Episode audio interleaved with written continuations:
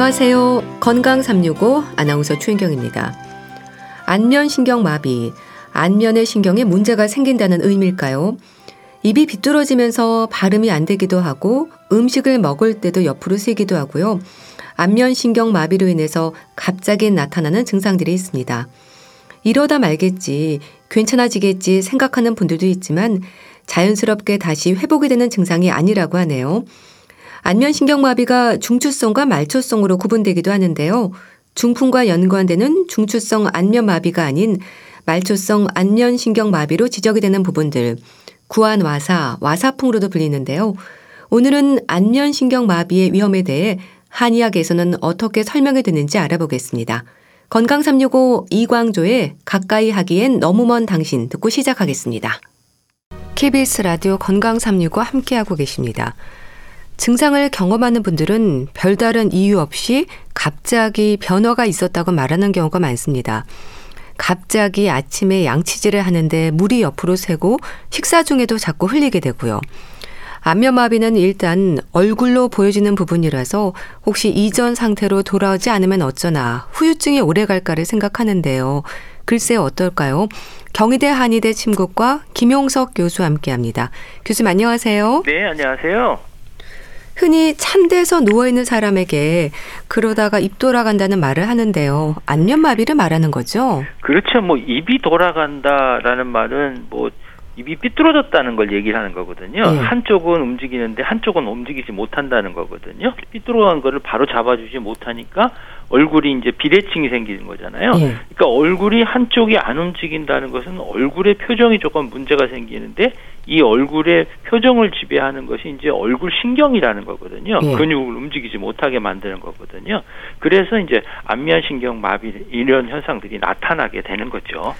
근데 정말 차가운 곳에서 잠들면 입이 돌아갈 위험이 있는 건가요? 어, 그렇죠. 이게 찬 곳에 이렇게 오래 압박이 되면 일단 혈액 순환이 안 될 거잖아요. 네. 혈액 순환이 안 되면 신경도 혈액의 공급이나 영양 공급을 못 하면 마비가 되는 거나 마찬가지거든요. 네. 그러니까 혈액 순환이 안 돼서 어, 신경에 어떤 영양공을 못 줘서 마비가 생기는데 차가운 바람 외에도요 옛날에 보면 다디미돌 있잖아요. 예. 그러니까 추우면 이제 거기다가 이렇게 대고 음. 이렇게 있는 거예요. 더우면 그런 분들이 있잖아요. 예. 그럼 여름에 이런 경우 생길 수가 있거든요. 또 어떤 경우냐면 젊은 사람이나 또 뭐 나이 드신 분이나 이제 술을 많이 드시고 여름 같은데 이제 덥잖아요. 예. 그러면 이제 찬 마룻바닥에 음. 이렇게 주무시고 나서 아침에 딱 일어났는데 얼굴이 마비가 되게 되면 네. 이제 깜짝 놀라게 되죠. 뭐 가장이 그러면 온 집안 식구들이 다 병원에 오시는 경우도 네. 상당히 많고요.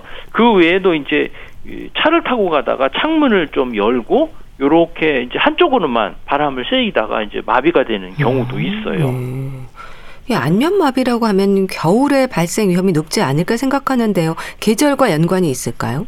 그렇죠. 아무래도 찬바람이 많은 계절이 되면 그만큼 이제 혈액순환이 안 되니까 혈관에 문제가 생겨갖고 영양공을 못 줘서 이렇게 생길 수도 있고요. 예. 또 이제 일종의 이제 이게 바이러스 감염이거든요. 그러니까 여, 더운 여름철보다는 좀 춥, 춥고 건조한 계절에 이런 게 조금 많이 나타날 수는 있는데요. 예. 사실은 뭐 계 절적으로 1, 2, 3, 4, 5, 6, 뭐 1년 12달 이렇게 평균을 내봐도 겨울이 조금 높은 것지만 이게 통계적으로는 완전하게 유의하게 차이 나지는 않고요. 예. 봄, 여름, 가을, 겨울 어느 때나 생길 수가 있거든요. 우리 감기 같은 거 예를 들면 감기가 뭐 겨울철엔 또 많이 생기지만 봄, 여름, 가을, 겨울 다 생길 수 있잖아요. 예. 요거를 이제 한의학에서는 이제 풍이라고 얘기하 하거든요. 이제 풍이라는 것은 찬바람, 바람 쐰다는 의미도 있지만 일교차가 심하다 이렇게 해석할 수도 있거든요. 예. 일교차가 심하면 우리 몸에서 이제 바깥 외부 환경이 변화되는 게 급격하게 변하면 거기에 적응해야 음. 되잖아요. 예. 그만큼 이제 힘이 필요한 거죠. 그러니까 면역력이 떨어지게 되는 상황이 되게 되면 이런 감기 같은 게 잘 걸리는 것처럼 이런 현상들이 생길 수가 있지요. 이 안면마비를 경험한 분들은요, 어느 날 갑자기 증상이 생겼다는 말을 합니다. 전조 증상 없이 느닷없이 증상이 나타날 수 있는 건가요? 요 병이 이제 되게 급성적으로 어, 생긴다 이렇게 표현을 하거든요. 예. 한의학에서는 요거를 이제 풍병이라고 얘기해요. 바람이 사실은 언제 생겼다가 언제 사라지는 잘 모르잖아요. 그러니까 갑자기 생기고 갑자기 변하는 이런 병들을 이제 풍병이라고 얘기하거든요. 예. 그래서 이 안면마비도 어느 날 갑자기 생겼다 이렇게 얘기하지만 사실 아니 땐 굴뚝에 연기 나랴 이런 말이 있잖아요. 이런 것처럼 이 전조 증상들이 조금씩 나타날 수가 있어요. 예. 이런 것들을 잘 관리를 해주셔야 되는데 예를 들면 조금 많이 피곤하다, 눈꺼풀이 떨리는 이런 현상들이 있잖아요. 예. 그 얘기는 내가 좀 많이 피곤하다 이런 형태고 잠을 잘 못 잤다 이렇게 나타나면 면역력이 약해지니까 언제든지 이런 부분이 생길 수가 있고요. 예. 또 전조 증상 환자가 이제 귀 뒤쪽에 뭔가 좀 뻐근하고 통증이 이렇게 느낄 경우가 있어요. 그래서 많이 피곤하거나 스트레스를 많이 받거나 또는 이제 잠을 잘 못 주무시는 분들 있죠. 네. 이런 분들이 이제 귀 뒤쪽이 뻣뻣하고 얼굴이 좀 스물스물하고 문제가 있다. 그러면 이런 안면마비의 일종의 전조증이라고 볼 수가 있지요. 네. 안면마비가 안면신경마비를 말하는 거죠? 그렇죠. 이제 안면 마비는 이제 간략하게 얘기하면 그런 형태고요. 얼굴이 네. 마비됐다 이런 뜻이잖아요. 근데 요거는 의학적으로 보면 얼굴을 움직여주는 근육을 지배하는 게 이제 안면 신경이라고 하거든요. 네. 걔네 이제 일곱 번째 신경인데 요 신경이 어딘가에 문제가 생겨서 예를 들면 뭐 염증이 생기거나 뭐 그래서 부었거나 아니면 혈액 순환이 안 되거나 또 신경이 어떤 외상에 의해서 손상이 되거나 아니면 뭐 종양에 의해서 뭐 압박이 되거나 요렇게 해서 신경에 어떤 변성이 생기게 되면 신경이 제대로 작동하지 못하니까 신경이 지배하는 근육에 제대로 움직이질 못하게 신호를 보낸단 말이에요. 음. 그래서 이제 한쪽 얼굴이 마비되는 그런 형태를 이제 안면신경 마비다 이렇게 얘기를 하는 거죠. 구안 와사, 와사풍도 같은 의미인가요? 그렇죠. 이제 구안화사, 와사풍이라는 건 뭐 현대적으로는 안면신경이 마비해서 이렇게 생긴 병이다 이렇게 할 수 있지만 예. 예전에는 이제 안면신경이 어떤 형태인지를 알지 못했잖아요. 그냥 나타나는 증상을 보고 그것들이 이제 표현한 거거든요. 이제 구안와사라는 것은 입구자에다가 눈 한자를 써요. 그 다음에 와사는 삐뚤어졌다라는 거거든요. 예. 입과 눈이 한쪽으로 삐뚤어졌다, 쏠렸다 이런 형태를 보고 이제 구안와사다 이렇게 말했고요. 또 와사풍이라고 얘기하는 거 와사는 앞에도 말씀드렸지만 삐뚤어졌다는 거고요. 예. 풍이라는 거는 뻣뻣하고 마비가 생겼다 어, 이런 형태니까 한쪽으로 삐뚤어지고 마비가 생긴 이런 형태를 이제 와사풍 또 결국은 안면신경 마비 다 같은 의미인 거죠. 예. 벨 마비는 또 뭔가요? 이 벨마비 하니까 누르는 벨이 아니고요. 네. 요거는 이제 의사 이름이에요. 스코틀랜드 의사가 처음으로 이제 이 벨마비, 안면신경 마비에 대한 어떤 증상이나 이런 것들을 의학계에 보고하고 나서 네. 그 사람 이름을 따서 이제 벨마비다 이렇게 얘기를 하는데 사실 이런 벨마비가 얼굴 안면 신경마비 한 70% 이상을 차지할 정도로 상당히 많이 발생되거든요. 요걸 이제 특별성 안면 마비 또는 벨마비 이렇게 얘기를 하거든요. 이제 네. 특발성이라는 건 원인이 명확하지가 않다라는 의미로 해석할 수가 있고요. 대부분의 안면 마비가 바로 이 벨마비 여기에 속한다고 볼 수가 있 지요. 이 안면마비를 중추성, 말초성으로도 구분하지 않나요? 그렇죠. 이제 안면마비가 생기는 경우는 이제 중추성 이라는 건 뭐냐면 중풍이거든요. 예. 되게 얼굴이 마비가 되면 대부분의 사람들은 요게 중풍이 아닌가 이렇게 두려워하시는 경우가 상당히 많아요. 예. 왜냐하면 이제 얼굴 부위는 뇌와 가깝잖아요. 예. 그러니까 뇌혈관이 막히거나 터져서 팔다리가 마비되는 중풍이 아닐까 이렇게 생각하시는 분들이 상당히 많은데요. 사실은 그런 경우는 그렇게 많지는 않고요. 대부분은 이제 말초성으로 생기는 거예요. 예. 그러니까 뇌, 대뇌의 일곱 번째 신경인 안면 신경 자체가 문제를 일으켜서 한쪽 얼굴에만 문제를 일으키는 거죠. 예. 그래서 대부분 이게 중추성인지 말초성인지를 구분할 필요가 있는데요. 중추성은 중풍으로 생기는 건데 이제 한쪽 얼굴이 마비가 되더라도 이마에 주름을 위로 올려볼 때 주름은 생기면서 이마 눈 밑으로 이제 마비가 됐다. 이런 경우는 이제 중추성인 경우고요. 예. 그다음에 한쪽이 완전히 이마뿐만 아니라 코, 입까지 완전히 마비가 된 경우는 이제 말초성, 벨마비 이런 형태이기 때문에 네. 대부분의 경우는 이제 한쪽이 전체적으로 마비가 된 형태가 있는데 한쪽만 마비가 된 것이 아니라 경우에 따라서는 양쪽이 다 마비가 되는 형태도 나타날 수는 있습니다. 음.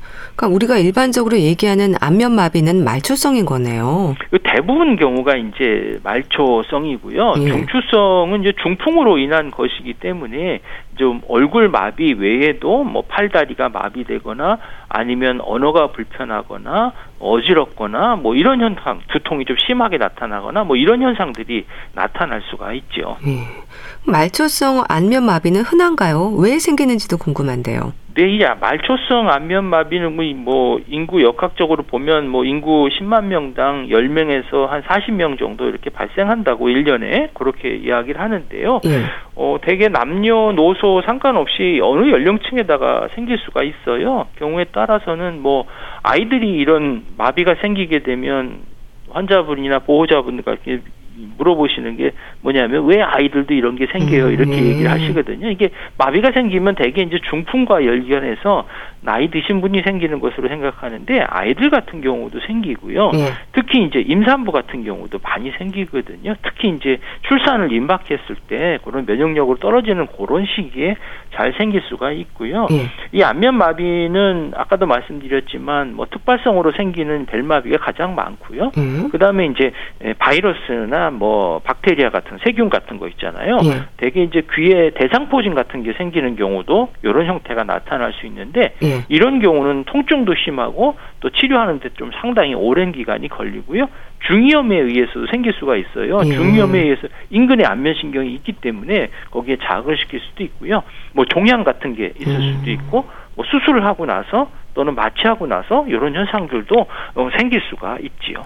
증상은 주로 어떻게 나타나는 건가요? 어, 안면신경은 대부분 이제 얼굴에 표정을 짓는 근육을 지배하거든요. 예. 그러니까 한쪽이 얼굴에 표정이 안 지는 거예요. 구체적으로 보면 뭐 주름이 안 올라가고요.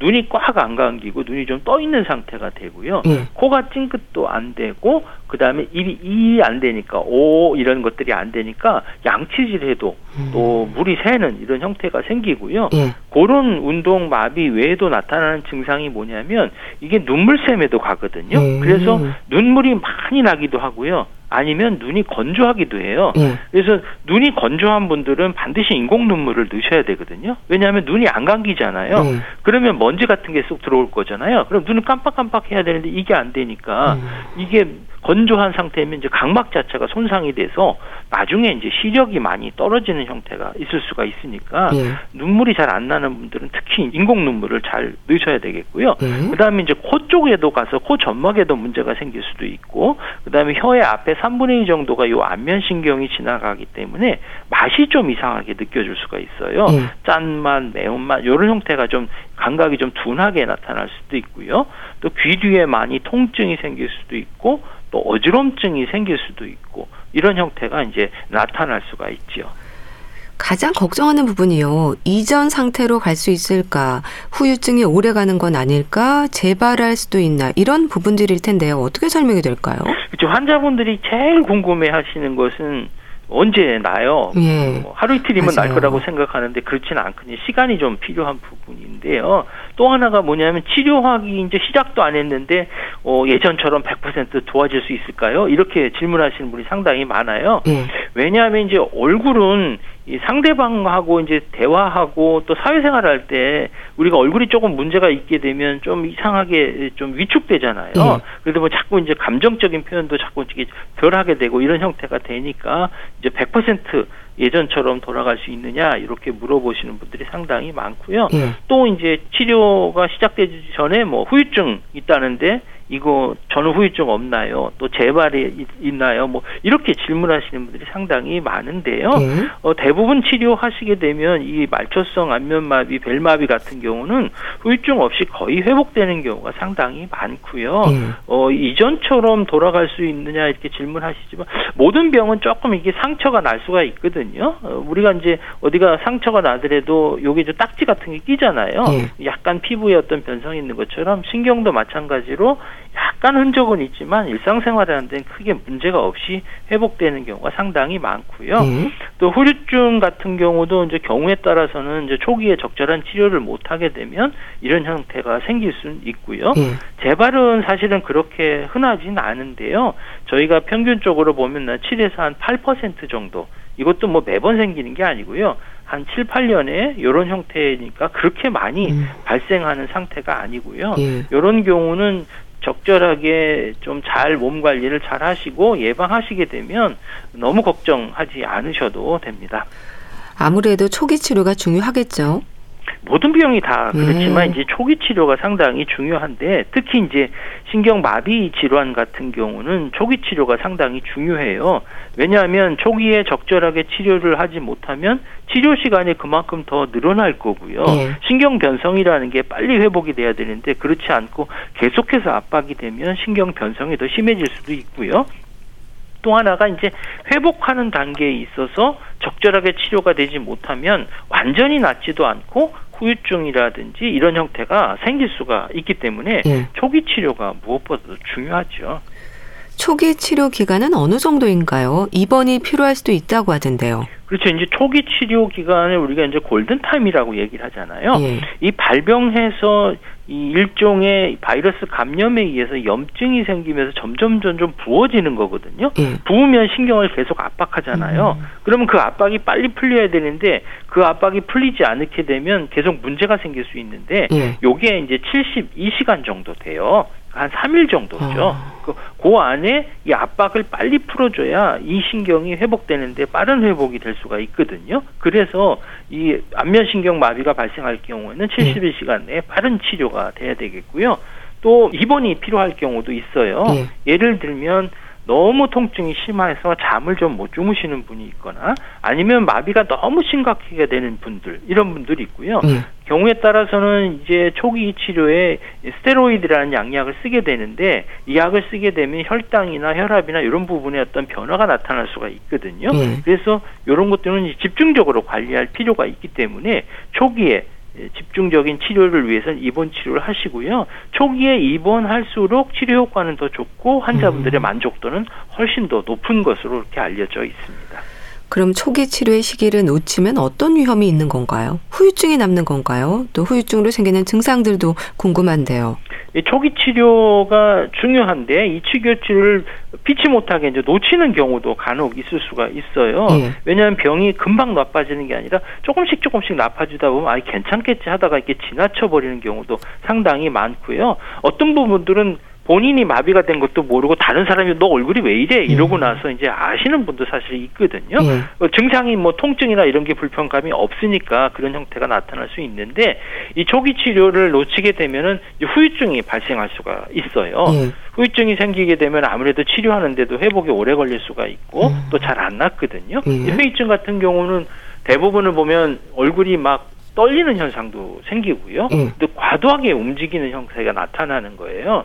그러다 보면 이제 연합 운동이라고 해서 얼굴이 하나의 뭐 덩어리처럼 움직여 버리는 거거든요. 예를 들면 주름을 올리면 주름만 올려주는 근육이 움직여야 되는데 주름 올리는 근육을 덩달아서 입까지 코까지 움직여주는 근육이 같이 당겨지는 거예요. 음. 그러면 이하고 오할때 그것만 움직여야 되는데 눈이 이렇게 감긴다든지 음. 이런 형태가 이제 연합 운동 같은 현상이 생길 수가 있고요. 음. 또 악어 눈물이라고 해서 음식만 먹어도 막 눈물이 질질 흐르는 이런 상태가 나타날 수 있고 음. 뭐 어지럼증이나 이런 현상들도 후유증으로 생길 수가 있지요.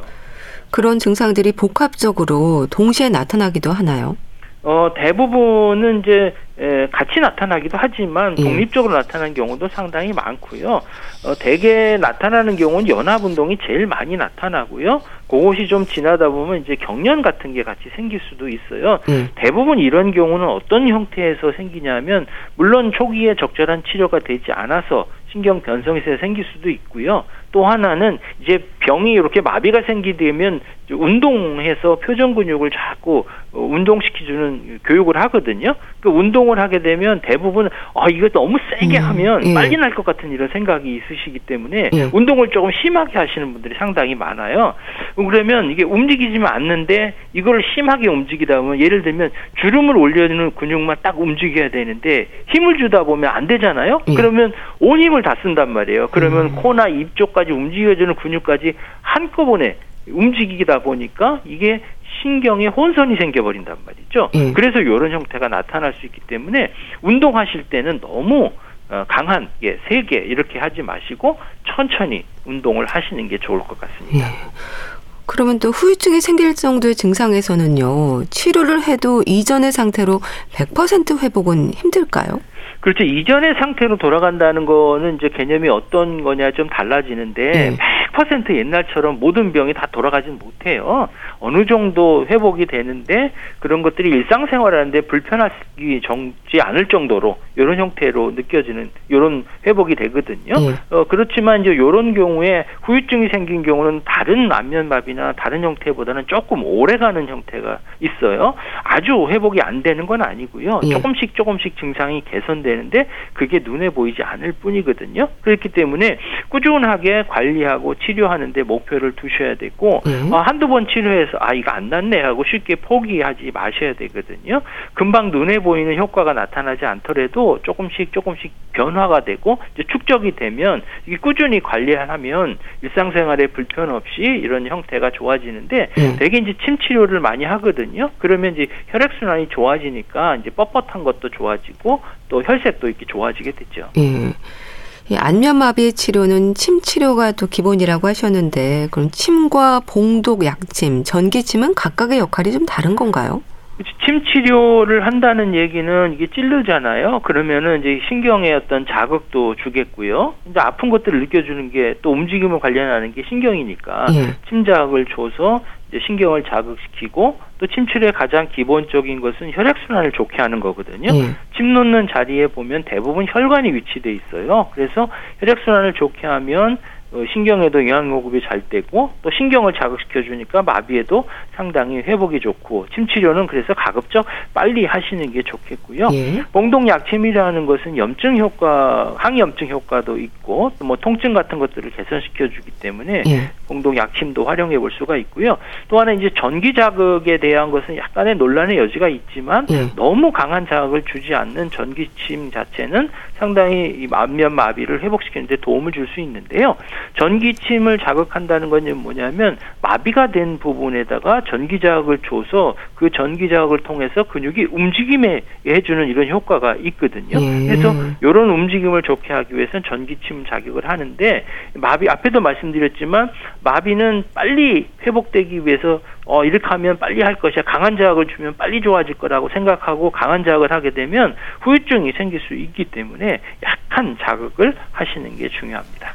온열 요법도 쓰인다고 들었습니다. 이 얼굴 신경 마비는 이제 차서 생기는 경우가 또 많기 때문에 네. 마비가 되면 이 혈액 순환이 안 되잖아요. 음, 네. 그러면은 차가운 현상이 생겨요. 그래서 항상 얼굴을 따뜻하게 해주셔서 혈액 순환을 잘 되게 만들어주기 때문에 찜질 같은 거 해주셔야 되겠고요. 뭐 찜질은 너무 뜨거운 걸 하게 되면 이제 화상의 위험도 있으니까 그리고 또 오랫동안 되게 되면 마비가 된 부분이기 때문에 네. 화상의 저온 화상의 위험도 있거든요. 그래서 한 20분 내로 온열 자극을 해주시는 게 좋겠고요. 뭐 하루에 세 번 정도 이렇게 해주시는 게 좋겠고 20분 내에 너무 뜨겁지 않은 걸로 온열 자극을 해주시면 좋을 것 같습니다. 요새는 뭐 주머니 난로처럼 이제 숙진팩 음, 같은 게 예. 있잖아요. 예. 뭐 손에도 할 뿐만 아니라 요즘 날씨가 좀 쌀쌀해지니까 얼굴 부위 같은 데도 이렇게 대주시면 좋을 것 같아요. 예. 면역력을 키우는 것도 재발 위험을 막는 방법이라고 하던데요. 면역력과 안면마비는 어떻게 이해하면 될까요? 어, 안면마비는 일종의 이제 바이러스 감염이거든요. 네. 이제 바이러스 감염인 외부 환경에 많이 널려 있는 게 바이러스잖아요. 그렇다고 해서 모든 사람이 또 이 안면마비가 걸리는 건 아니잖아요. 예. 대부분 이제 면역력과 관계가 있는 거거든요. 이제 한의학에서는 어, 전기가 안에 딱 버티고 있으면 어떤 나쁜 기운도 우리 몸에 들어오지 못한다 얘기를 하거든요. 예. 그 전기가 바로 일종의 이제 면역력이라고 볼 수가 있어요. 음, 음. 그러면 이런 면역력 을 약화시켜주는 요인이 무엇이냐? 그게 이제 어떻게 보면 안면신경 마비를 유발할 수 있는 요인이라고 볼 수 있는데 예. 대개 보면 이제 스트레스예요. 신경을 아. 좀 많이 쓰거나 그럼 신경을 많이 쓴다는 얘기는 내가 어 일상생활을 하는데 그 일상생활 외에 더 많은 시간들을 힘을 더 많이 거기다 쏟는다는 거거든요. 음. 그러면 내가 일상생활을 하는데 조금 힘이 떨어지니까 면역력이 떨어질 수밖에 없죠.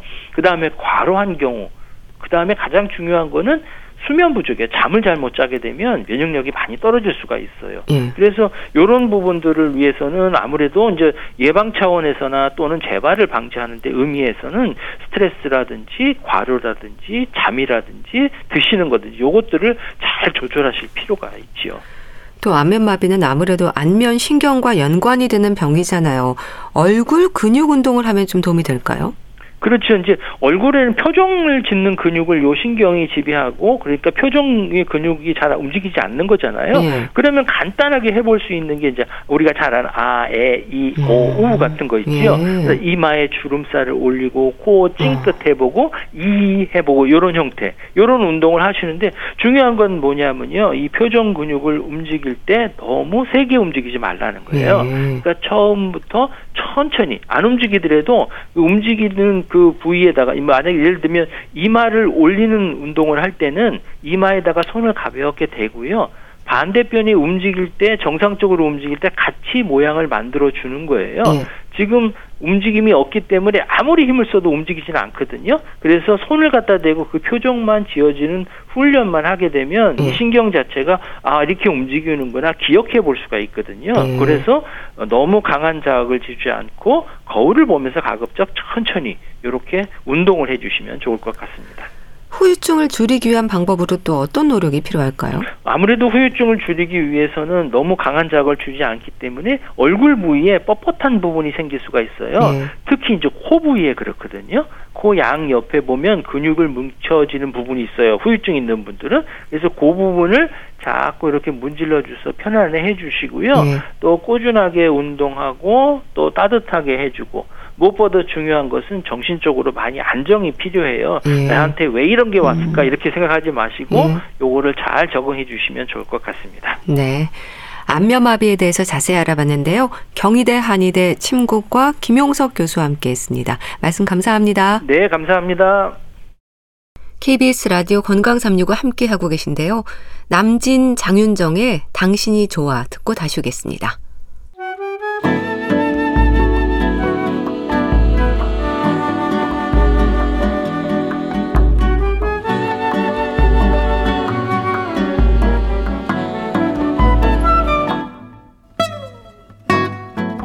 건강한 하루의 시작. KBS 라디오 건강 365. 최윤경 아나운서의 진행입니다. KBS 라디오 건강 365 함께하고 계십니다. 주말의 건강 책 정보 북컬럼니스트 홍순철 씨 어서 오세요. 네, 안녕하세요. 오늘은 행복에 대한 말씀을 주시나요? 행복 탐구 보고서. 행복과 탐구라는 단어가 함께 있네요. 행복하세요? 아. 갑작스러운 질문이었습니다. 네, 아. 우리나라 사람들이 과연 얼마나 행복할까, 행복하다고 느끼고 있을까, 이 질문에 대한 답변을 각자 좀 해보면 좋을 것 같은데요. 예. 우리가 경제협력개발기구 OECD라고 그러죠. 네. 네, 그 국가들 가운데 자살률 1위라고 그럽니다. 그 오명이 어찌 보면 지금 우리의 행복에 대한 현실을 알려주고 있는 것 같은데요. 하버드 대학교 성인 발달 연구는 인간의 삶에 대한 최장기 연구 프로젝트 라고 할 수 있습니다. 예. 이 연구가 1938년에 시작이 됐습니다. 그 연구의 목적은 행복한 인생의 비결을 찾기 위한 거였었습니다. 예. 1938년이 대공황 시절이었거든요. 당시에 미국 하버드 대학교 재학생 268명으로 시작된 이 연구는 보스턴 지역의 저소득층 자녀 456명이 비교 집단으로 추가가 됐어요. 그리고 이후에 피실험자가 2천여 명으로 확대돼서 지금 80년 넘게 대를 이어서 이 연구가 진행이 되고 있는데요. 예. 하버드 대학교 연구팀은 정기적으로 사람들을 찾아가서 심층 면접과 신체 검사를 하면서 사람들의 몸과 마음의 건강 상태를 추적 관찰하고 있습니다. 네. 그리고 처음에 연구했던 사람들의 자녀 세대로까지 이 연구가 이어지면서 부모와 자녀와의 관계가 어떻게 행복에 영향을 미치고 있는가 에까지 지금 연구가 이루어지고 있는데요. 예? 이 하버드 성인 발달 연구의 네 번째 책임자인 로버트 윌딩거와 마크 슐츠가 이번에 이 행복에 대한 세상에서 가장 긴 연구인 하버드 대학교 성인 발달 연구의 과정을 책을 통해 소개하고 있는 거죠. 예. 그러니까 지난 80년 넘게 하버드 대학교 의과대학 연구팀이 조사했던 행복에 대한 상당한 연구 결과가 책을 통해 소개되면서 독자들에게 행복한 삶이 무엇인지에 대해서 이야기해 주고 있는 겁니다. 행복한 삶이 무엇인지 알려준다. 이제 관심이 가는데요. 행복을 연구하는 하버드 성인 발달 연구 결과가 좀 궁금한데요. 예, 결과를 먼저 말씀을 드릴까요? 책은요, 무엇이 우리의 삶을 만족스럽고 의미 있게 만드는가? 결국 행복하게 하는가라는 질문에 관계다. 라고 음, 답변합니다. 예. 더 나아가서 관계의 질이 중요하다라고 이야기를 하고 있는데요. 당신이 힘들 때 손잡아 줄 사람이 있는가? 라는 질문에 예 라고 바로 답변할 수 있다면 그 사람은 정말 행복한 사람이라는 겁니다. 예. 관계가 탄탄할수록 관계의 질이 높을수록 우리는 더 행복하고 건강한 삶을 살 수 있다라고 자신 있게 책은 결론 내리고 있는데요. 네. 관계는 다양하죠. 부부 간의 친밀한 관계일 수도 있고, 가족 간의 애틋한 관계일 수도 있습니다. 하지만 이 책은 그것만이 관계가 아니다라고 이야기를 해요. 친한 친구, 그리고 직장에서 만나는 직장 동료와의 정기적인 교류, 예. 또는 운동을 함께 즐기는 사람이 있다면 그런 사람과의 교류, 또 책을 함께 읽는 사람이 있다면 그러한 북클럽의 회원들 예. 함께 종교 활동을 하면서 영적인 교류를 하는 사람이 있다면 그런 사람과의 관계 이 모든 관계가 행복하고 건강한 삶에 결정적이다라는 사실을 확인할 수가 있는데요. 예. 뿐만 아니고 끈끈한 관계뿐만이 아니라 아주 약한 유대 관계 예를 들자면 책에 보면 커피숍에 가서 커피 한 잔을 주문하고 그때 잠깐 바리스타와의 그 짧은 만남 어. 또는 대중교통을 타고 이동을 하다가 옆자리 승객의 과의 짧은 어떤 눈맞춤 예. 이런 것들도 우리의 삶의 질을 결정한다라고 이야기를 하고 있습니다. 네. 친밀한 사람과의 관계가 행복감에 영향을 미친다는 건 어쩌면 당연한데요. 낯선 사람과의 관계에서도 행복에 영향을 미칠 수 있다. 글쎄 어떨까 싶은데요. 우연히 인연이 되기도 하는 거니까 낯선 이들과의 우연한 관계도 삶의 질을 결정할 만큼 중요하다는 게 이해가 되기도 합니다. 그렇습니다. 근데 요즘 우리나라에서는 사실은 대중교통에서 잘못 말 걸거나 혹은 눈길을 줬다가는 네. 봉변을 당할 수도 있는 아, 상황. 맞아요. 좀 그만큼 안타깝죠? 우리가 좀 삭막해진 사회에서 살고 있는데요. 무엇이 우리를 행복하게 해주는가에 대한 예측을 심리학에서는 정서 예측이라고 부른다고 그럽니다. 네. 이게 뭐냐면 우리는 인생을 살면서 생기는 크고 작은 모든 일에 대해서 이게 우리에게 어떠한 감정을 안겨줄지 끊임없이 예측하고 있다라는 겁니다. 이게 예. 정서 예측이라고 하는 건데 미국의 시카고 대학 연구팀은 단거리 운행 열차를 이용해서 이러한 정서 예측 실험을 한 적이 있었다고 그럽니다. 네. 열차로 통근하는 사람들에게 열차 안에서 낯선 사람과 이야기를 나누는 것과 또는 자기 일에만 신경 쓰는 것 중에서 어떤 것이 더 긍정적인 경험을 하게 만드는지 예측하도록 했어요. 예. 그리고 한 그룹은 근처에 있는 낯선 사람과 의도적으로 연결하도록 했고 또 다른 그룹은 그냥 혼자만 계속 단절된 상태로 출퇴근하도록 만들었습니다. 그리고 기차에서 내린 통근자들에게 탑승 경험에 대한 질문을 했는데요. 예? 기차 안에 타기 전에는 모르는 사람과 얘기하는 게 나쁜 경험이 될 테고 혼자 있는 편이 훨씬 더 나을 거다라고 예측했던 사람이 압도적으로 많았다고 음. 그럽니다. 근데 실제 경험은 예상과 정반대였던 거죠. 예. 오히려 낯선 사람과 대화를 나눈 사람들은 통근 시간이 평소보다 훨씬 더 즐거웠고 짧게 느껴졌다라고 답변했다고 그럽니다. 아. 그러니까 실제 이러한 짧은 만남이 우연한 대화가 우리에게 삶의 활력을 안겨줄 수 있다라는 거죠. 네. 하지만 그럼에도 불구하고 지금 우리가 살고 있는 세계를 한번 둘러볼 필요가 있습니다. 단절감, 고립감, 최근 들어서 전 세계적으로 더욱더 확산되고 있는 문제인데요. 미국인 4명 가운데 1명은 외로움을 호소하고 있다고 그럽니다. 예.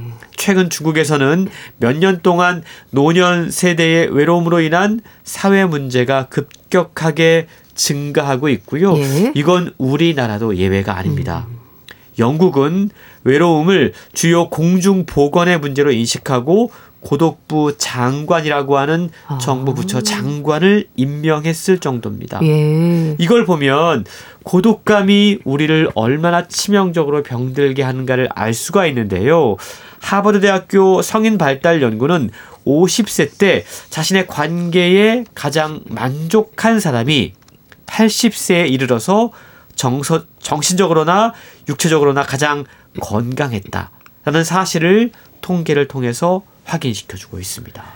미국인 4명 중에 1명은 외로움을 호소한다. 영국에는 고독부 장관이 있다. 사실 전 세계적인 문제죠. 뭐 고립감, 단절감이라는 단어가 일상에 아주 가까이 있다는 생각을 하게 되는데요. 이게 개인뿐 아니라 사회적으로도 문제인 거죠. 그렇습니다. 우리가 행복에 대한 질문을 하면 세대별로 연령별로 조금씩 다른 답변들이 나오는 걸 확인할 수가 있습니다. 예. 그리고 생애 주기에 따라서 중요하게 생각하는 가치도 달라져요. 이건 아마 개인적으로도 아 내가 10대 때 중요하게 생각했던 것, 20대 때 결혼하고 나서 자녀가 생각 생기고 나서 아마 질문해 보면 무엇이 나를 행복하게 하는가에 대한 답변이 달라지고 있음을 아마 느낄 수 있을 텐데요. 예. 2007년에 미국에서 밀러니 밀레니얼 세대를 대상으로 가장 중요한 삶의 목표를 물어보는 설문 조 사를 진행했다고 그럽니다. 그러자 응답자의 76%가 부자가 되는 게 최우선 목표라고 어. 답변을 했고요. 예. 50%는 유명해지고 싶다. 이렇게 답변을 했다고 그럽니다. 그리고 10년이 지난 뒤에 성인으로 보낸 시간이 늘어난 밀레니얼 세대에게 비슷한 질문을 다시 한번 던졌습니다. 예. 그때 그들의 답변이 어떻게 달라졌을까요? 아, 그때 유명해지고 싶다. 이런 욕구는 우선순위가 낮아졌다고 그럽니다. 아. 하지만 여전히 돈을 많이 벌고 싶다. 성공적으로 경력을 쌓고 싶다. 빚 없이 좀 살고 싶다. 경제적인 것은 중요한 목표 가운데 포함되고 있었다고 그럽니다. 예. 아마 이건 세대와 국경을 넘어서 계속 확산되고 있는 우리가 자본주의 경쟁주의 사회에 살면서 공통적이고 실용적인 목표가 되어버린 것이 아닌가라는 생각을 하게 되는데요. 네. 하지만 그럼에도 불구하고 시간이 지날수록 그것만으로 행복한 삶이 완성되는 게 아니라는 것들을 알게 된다는 겁니다. 예. 이건 우리 모두가 직감하고 있는데요. 그래서 지금도 전 세계 곳곳에서는 과연 행복이 무엇인지, 행복한 삶을 살기 위해서, 행복한 인생을 완성하기 위해서 무엇이 어떤 조건이 필요한지 연구가 진행되고 있는 것이죠. 사실 인간을 행복하게 하는 가장 중요한 요소가 이제 서로의 관계인 건 맞는 얘기죠. 하지만 인간을 가장 불행하게 하는 요인들 중에 하나도 역시 관계에서 오는 문제이지 않을까 싶은데요. 인간 관계에서 힘들어하는 분들이 정말 많잖아요. 그렇습니다. 그게 바로 이 관계의 아이러니라고 이야기할 수 있는데요. 예? 인간 관계, 특히 가까운 관계 안에서 좋은 삶의 요소를 찾는 건 생각보다 간단치가 않습니다. 네. 실제로 책에 보면 84년 동안 진행됐던 하버드 대학교 연구를 살펴볼 수가 있거든요. 가장 행복하고 건강한 참가자는 최고의 관계를 맺고 있는 사람들인 걸 알 수가 있어요. 네. 근데 이런 분들의 삶에서 가장 힘든 순간을 조사를 해보면 그 역시 많은 부분에 관계가 포함이 되어 음. 있다라고 그럽니다. 사랑했던 사람과의 이혼, 네. 사랑하는 이들과의 어떤 이별, 음. 죽음을 비롯해서 사별, 네. 또 마약과 알코올 문제 때문에 벼랑 끝으로 내몰린 중요한 관계.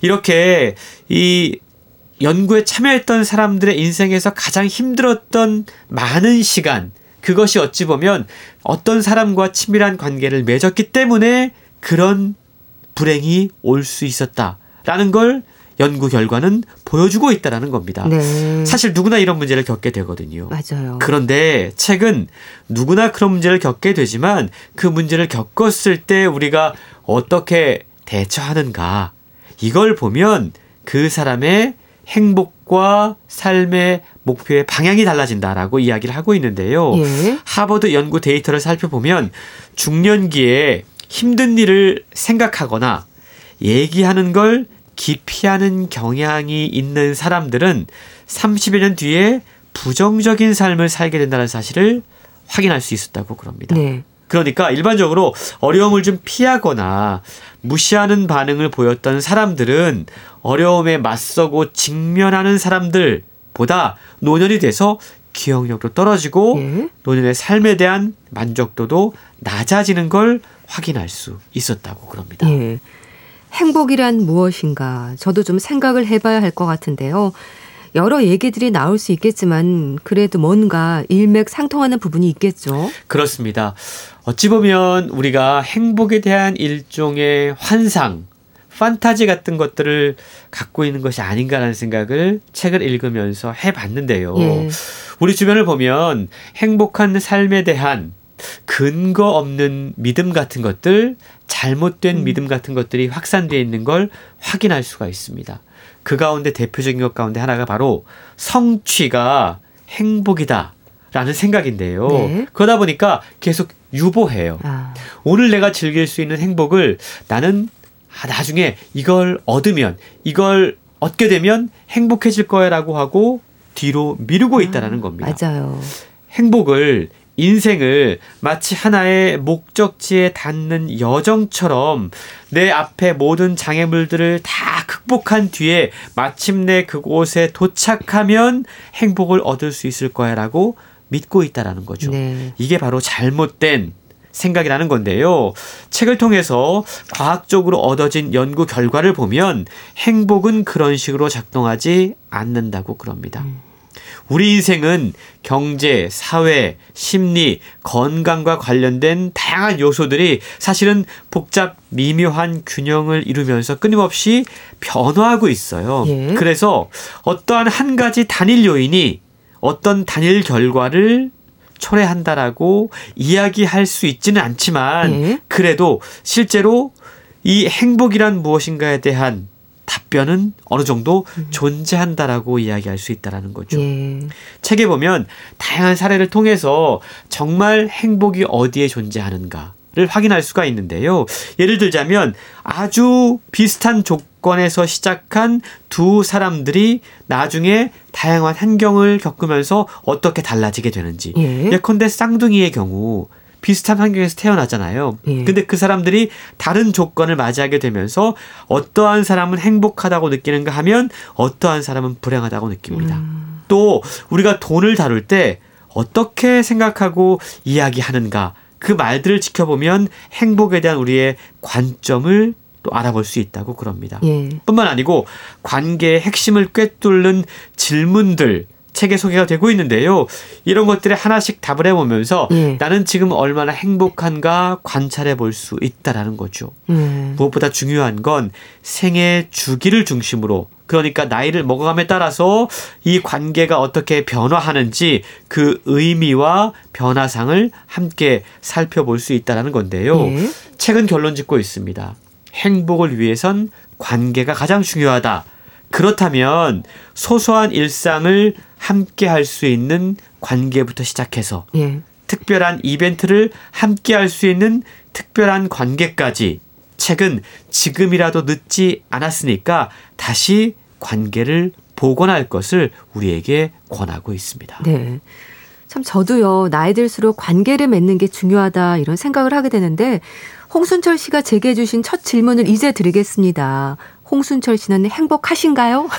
저는 행복합니다. 아, 제 주변에 너무나 다행이네요. 많은 사랑스러운 사람들이 있고 예. 또 이렇게 방송을 통해서 청취자분들과 예. 관계를 예. 맺을 수 있다는 아, 거 이게 얼마나 행복한 아, 그럼 저도 행복한 거네요. 그렇습니다. 예. 자, 행복 탐구 보고서 잘 들었습니다. 행복이란 무엇인가 한번 생각해 보시죠. 북컬럼니스트 홍순철 씨와 함께 했는데요. 감사합니다. 고맙습니다. 김동환의 묻어버린 아픔 보내드리면서 인사드릴게요. 건강365 아나운서 최인경이었습니다. 고맙습니다.